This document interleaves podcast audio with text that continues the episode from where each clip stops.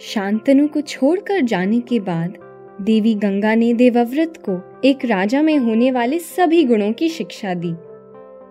युद्ध कला में निपुणता पाने के लिए उन्होंने अपने पुत्र को भगवान परशुराम के पास शिक्षा लेने के लिए भेजा। भगवान परशुराम ने देवव्रत को सभी दैवी अस्त्र शस्त्रों की शिक्षा दी और देवव्रत भी एक उत्तम शिष्य की भांति युद्ध कला में दक्ष हो गए। जब भीष्म ने राजकुमारी अम्बा से विवाह करने से मना कर दिया तो वो भगवान परशुराम के पास गईं और उनसे अनुरोध किया कि वो भीष्म को उनकी प्रतिज्ञा तोड़कर विवाह के लिए मना लें। भीष्म ने भगवान परशुराम की बात नहीं मानी और दोनों योद्धाओं के बीच कुरुक्षेत्र के मैदान में एक भीषण युद्ध छिड़ गया।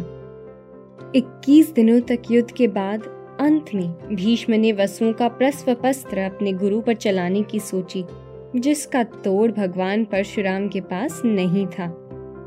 अंत में देवर्षि नारद और परशुराम जी के दादा, ऋचिक मुनि ने दोनों योद्धाओं को यह युद्ध रोकने को कहा और अम्बा भीष्म से बदला लेने के लिए शिव जी की तपस्या करने चली गई।